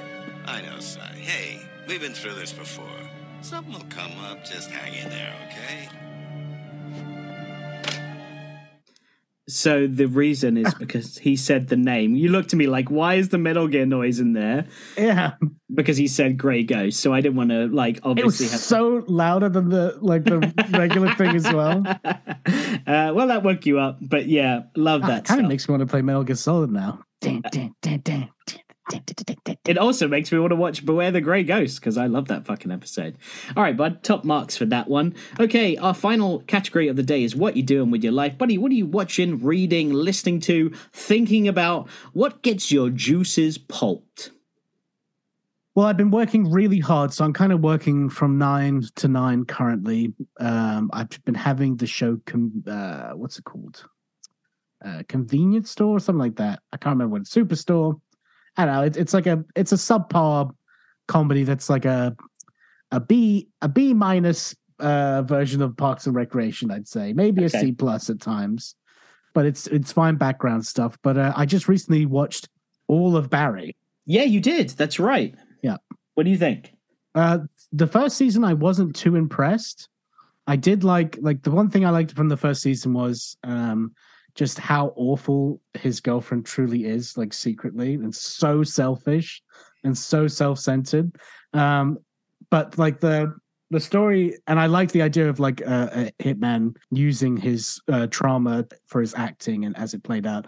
But it just seemed a bit not refined yet. It, I could tell that it was some. It wasn't like a full-on. We know what we're doing. It was just put together. And then season two rolled around and it got a little bit better and there was some more interesting stuff. But season three was really good. Season three was really well put together. There were some amazing episodes in it. The episode where he's being shot at on a dirt bike, uh, I thought was one of the greatest chases I've ever seen in my life. Like, yeah. And the sound design in that, there's a shot when they're driving through the cars on the motorway and you hear shum, shum, shum, shum, shum, shum, shum, shum, shum, shum, shum, when the the car the bike's going through the cars. That reminded me of Star Wars Episode One with the pod races, where I was like, this is like really great sound design. I still I've read a whole paper on that that one pod racing scene when I went to university, because it is some of the best sound design ever. Like the sound of those engines, and there's it's one of the rare times in Star Wars where there's no music playing at all during an action scene. Oh, that's a good point. And it's just pure engines and things turning and people going rawr and stuff like that. It's just that was a very great. good impression of that one alien that makes that noise. You know the one. Yeah, I there's know, the exactly. One that, there's the other one that's like, ah, yeah. Can't really this and then finally, Bado! Bado.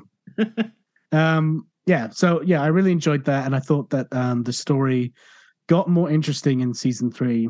It started reminding me more of the dark comedies that I really enjoy that are a bit smarter, like Patriot. Um, there's uh, Perpetual Grace as well. Like, I like when it's it's funny but clever, where I feel like the first two seasons weren't clever, they were just funny. And it's it got to that point now where it's clever as well, so I appreciate that. Well, we got a new season of that show coming in less than a month. It's coming out next month, I saw, season four of Barry, so you won't have to wait long. Yeah, I know, which is weird because, I mean, season three pretty much felt like the show ended, so I don't really know where it's going to go. Uh, yeah, I love in that show, you know what episode, because we talked about this off-pod, is the episode where he has to go and kill that, like, karate master, and his little girl is just this, like, vicious little demonic, like, fighting machine. Yeah, she's feral. Yeah, and I love how she's on the roof at one point, and they're like just staring at her. No, just... she's like she's bitten to his cheek, and they're just like still, like don't move. It's just an amazing piece of television. I love that episode so yeah, much. The, as the show goes on, there's a lot better cinematography that starts to happen as well. So yeah, I just I started to appreciate. It, so I am definitely looking forward to more of it. Yeah, absolutely. So I watched a film called Women Talking, which is a film that just recently came out not so long ago. And it's kind of like twelve Angry Men, but it involves, obviously, the core characters are all women. And it's about them being in a room talking about how they're going to leave this cult that they're a part of. Are okay. they are they either going to stay and fight the men, or are they going to leave? And those Sounds the, good. It's really good. And like Claire Foy, who plays the Queen in the first two seasons of The Crown, is in it. She's very good. Like Loads her. of Yeah, loads of other people you'll recognize. And it is just people, mostly, these women in a room talking, but it's so engaging and it's really good. And there is so many amazing parallels to just what's going on in the world now and the way that they present it and the way that I love sometimes where you can deliver a message just in a few few lines, you know what I mean, where it's just so powerful and just so on the nose, but also like presented in a way you've never heard before. You're like, fuck, that was just brilliant. Like, I looked over at my girlfriend a few times and I was like, that is the best way you could possibly put that scenario or say or co- comment on that scenario. I thought it's amazing. So what did you really... watch this on? Um, I'm not going to say. Okay. So yeah, if anybody hasn't seen that or uh, doesn't know about it, Women Talking is a very good movie. I highly recommend it. If you feel like something like a drama that's obviously got a lot, a lot of weight and... yeah, it's just a brilliant film. And then obviously we've got Mandalorian, which recently had its latest episode where it started out strong and then they kind of got a bit man Andorlorian about yeah. it, which... Uh, I've, yeah. I've seen the meme going around of the Andor inside of the text. It's true. It wasn't, it wasn't very good. It was not yeah. a good episode. It wasn't. And, you know, if you liked it, that's great. You probably also like Andor, or maybe you don't. Maybe you just like this, but I thought it was a real departure from the vibe of the whole show and like what we're there for. Um, and I, and it, I it was unnecessary, right? Yeah. Well, my problem was is that I do find it interesting these people that once were um, Imperials, like being put back into modern society. I was like, this is cool. This is what you see. Well, no one ever really talks about it. It's all those like people that were vaguely in the Nazi party going back into society and figuring out, hey, are you still a Nazi? Like, right. do you still have, like, where do your, like, loyalties lie? I find that stuff really interesting, but I don't think Mandalorian was the show to do it because no. The Mandalorian is, it's a space Western. It's an action adventure show. It's like if in the middle of Indiana Jones, there was a scene where they were, like, trying to figure out if the whatever's hidden in the cave actually exists, but they're walking through an office building. Like uh, an office building should not be in Star Wars, in my opinion, at all. Like yeah. when I see those cubicles, it makes me fucking cringe. I'm like, I don't want to see like cubicles in Star Wars. Like, do you think they've got like an annoying boss, like in the movie uh, Office Space? Well, he's like, yeah, I'm going to need you to come on, uh, come on in this Tuesday or whatever. They're like, oh, oh that, dr- that that made me sick in my mouth because it's literally. Star Wars' version of I Hate Mondays or T G I Fridays. Yeah. And the fact, like, the fact that it was a made-up day actually insulted me. I'm like, you could have just made it R once. Like, you already have people, like, fucking doing other stupid shit in, in the Star Wars universe that is connected to ours. Like, the stupid people riding on the... The mods, the mod squad in Bo- Book of Boba Fett. Oh yeah, that's right. The uh, the Power Rangers, basically. Hated it. Oh, we're so thirsty, but at least we can afford these designer clothes. Like, fuck off. Hate that shit. if um, it, like, why have like the Office version of it? I, I hate that because you have all this other stuff. Like, I liked when he was speaking in front of um everybody in the Senate. Yeah, I was like, this is great. If, and the, afterwards, he chats to all those people. I was like, this is super Clone Wars. Like, I feel like I'm watching a, what's the name of? Padme? Padme, thank you. Because there's so many episodes with Padme, like, dealing with the politics in yes. that universe. And that's what I think that this episode should have felt like, is a Padme Clone Wars episode. But it really was, like, the vibe of Andor, which I personally loathe. So... like them trying to inject that into to my space western, and honestly, I'd had such a bad day on Wednesday. I worked my fucking ass off. I've been working all day. I didn't finish until nine thirty at night. I hadn't eaten for hours, and I just wanted to watch Mandalorian, and it starts with an amazing TIE fighter scene. I was mm. like, this is exactly what I need right now. I just turn my brain off and see pew, pew, pew. That's the content I'm looking for in the show. To then have fucking these people saying, fluke day, am I right, on a on a train and avoiding like a robot to pay their ticket was so bad, and uh, I hated it. Anyway, yeah. It's a bit too hot there. I need to turn my dial a bit down. There we go. No, I, and, I and if you liked it, that's fine. He looks blankly at the wall. Yeah, I, I get you, man. Like, it it really did suddenly change gears, and I was so excited at the beginning because that intro was really strong. I was like, this is now this is pod racing, oh, right? You're like, this some, is great. I think the the budget on the action in, in this this uh, season season, thank you, has been incredible. Like, all of the the action and flying and stuff has been really expensive looking, you know? Yes, yeah, absolutely. Um, all right, and the final thing was The Last of Us ended. We don't have to talk about it loads. I know you have your issues with the ending. I didn't know what the ending was, so when I saw it, I was I was not overwhelmed. I wasn't underwhelmed. I was just whelmed. I was like, okay, that's the end, but I really did feel like it was too short of an episode, kind of wrapped up quickly. Way too short. It's uh, that my problem with that show quickly is it's I think it was starting out really good, but then I, for some reason they just said, well, this is not a zombie show. This is a, this is a show about loss. And I'm like, that's fine as a theme. But the point of the show is that you're taking this girl who could be, you know, it cannot be infected by the undead, which is the big threat that ended the world. And then you take that threat away where they're barely around. And when they are around, they're like in hordes of like five hundred. Like, they're almost like um, tremor worms or something like that, where yeah. it's like they're barely around, but when they are, you're like, ah, oh, it's a big worm. Like, that's, that's, I just hated that. Like, the, the, the, the game is full of zombie threats and human threats, and it, it is an action game. And uh, as much as I'd liked the drama in this show, and so, some stuff was done really well, episode three, I still think it's one of the best episodes of television I have ever seen, mm-hmm. because it was just a one and done compact love story in the zombie apocalypse, which is exactly what I'm trying to do with my book Outbreaks, is just do different types of stories that in the zombie apocalypse. But it just taking away the threat of having zombies around all the time made Ellie's character not seem as important. Like, yes.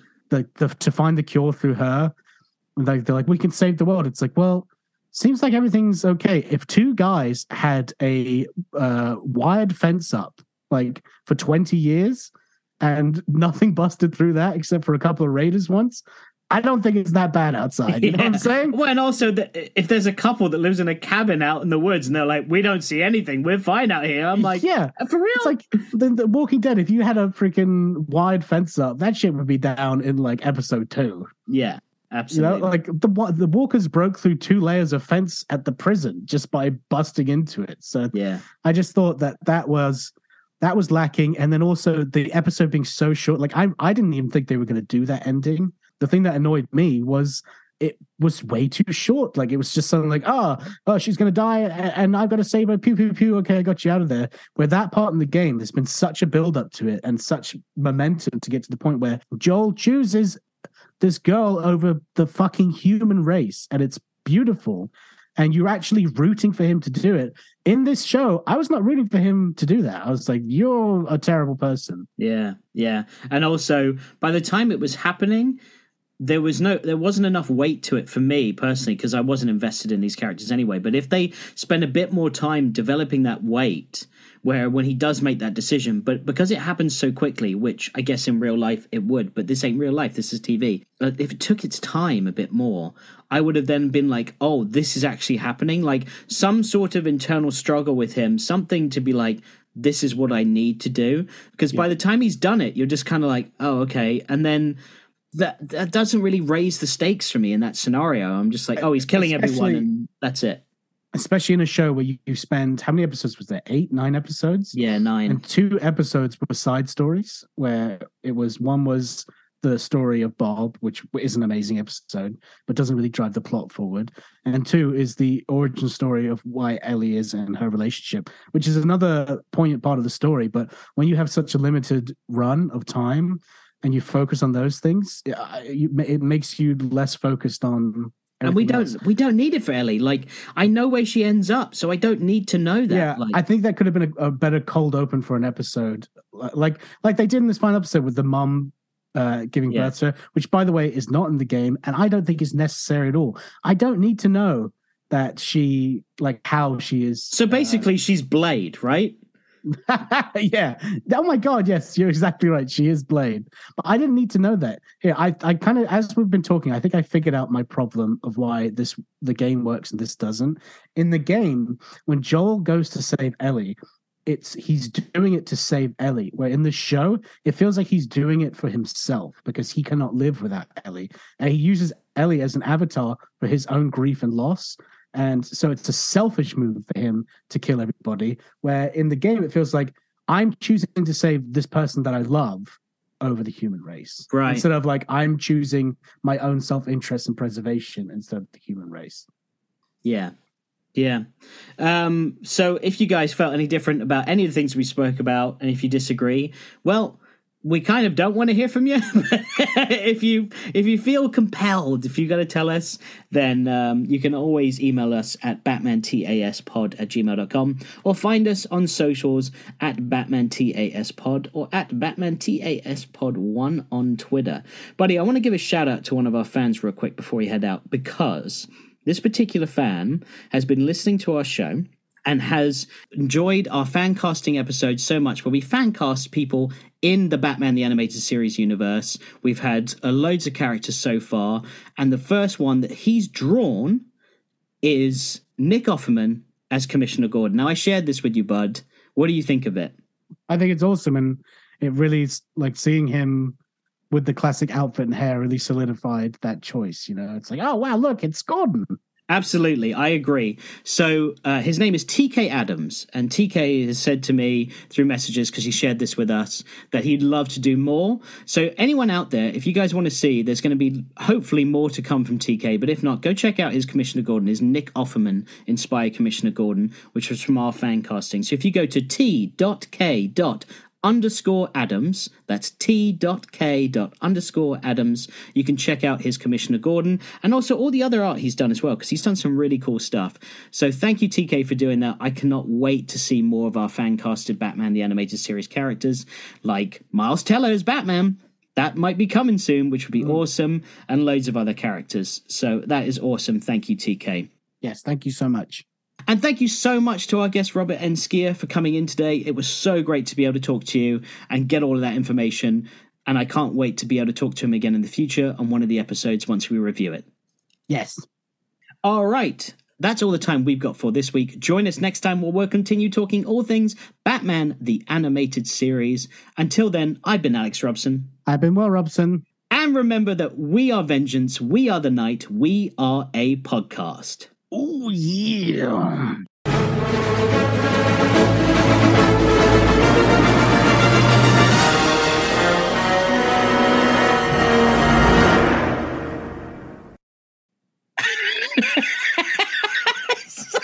working man. Let's get this shit on the road. Such a son of a bitch. Fucking the time that we agreed upon, the moment it turned that time, you're like, no, five minutes. No, I said, I said, let's get going in twenty minutes. And then you said, so twelve forty, but I messaged you at like twelve twenty-five. So I was twenty-three. twelve twenty-three. Like, oh, oh, oh, there's a big difference there. You're saying we're meeting in seventeen minutes. I'm saying we're meeting in twenty minutes. And I was here pretty much at twelve forty-three. So I was right. Mm, debatable. You claim me remember? Well, why don't you just fucking deal with it? Can you hear that? Mm? Yeah, I can hear that loud and clear. Mm? C U N T. What's that spell? My brother. All right, you ready then, you big, fat, smelly cunt? Fat. Yeah. Oh. Of all of the ones I just insulted oh. you, that's the word. Yes, I'm big. I'm smelly. I am a cunt. I am a cunt. Man, that's offensive. All right, Fatty McPatty, let's do this. Fatty we go, Fatty we go. Yeah, we all are in some ways. You in a lot of ways as well. Yeah. Last night I had pizza and donuts for supper. And beer. Yeah. Went full Homer Simpson. I had a slice of cheese for supper. I even, like, I was laying on the sofa and at one point I, like, it was only briefly, but I had the can on my stomach as I was looking at my phone. I was like, oh my God, this is the biggest Homer Simpson move because my beer can is resting on my stomach. No, that, well, the, one of the benefits of being fat is you have like this extra shelf to put items. Shelf. Like you like, like you can put your phone there when you're busy doing something. Eat a bowl of spaghetti on the sofa, just put it on your tongue. I just see you as this is from the side profile, just like this stomach with this bowl on top. You just a, a strand of spaghetti, like, but the bowl is barely a, far enough away from your chin, like because your stomach is bunched up so much that it's basically right underneath your chin. Oh, dear. Yeah, like and I breathe, I breathe out to tip it, so you can like drink a bowl of cereal. Ooh. Don't even need my hands anymore. I've stopped using my legs years ago. Oh, uh, yeah, fat jokes. I'm fat. Anyway, let's move on. All right, let's do this.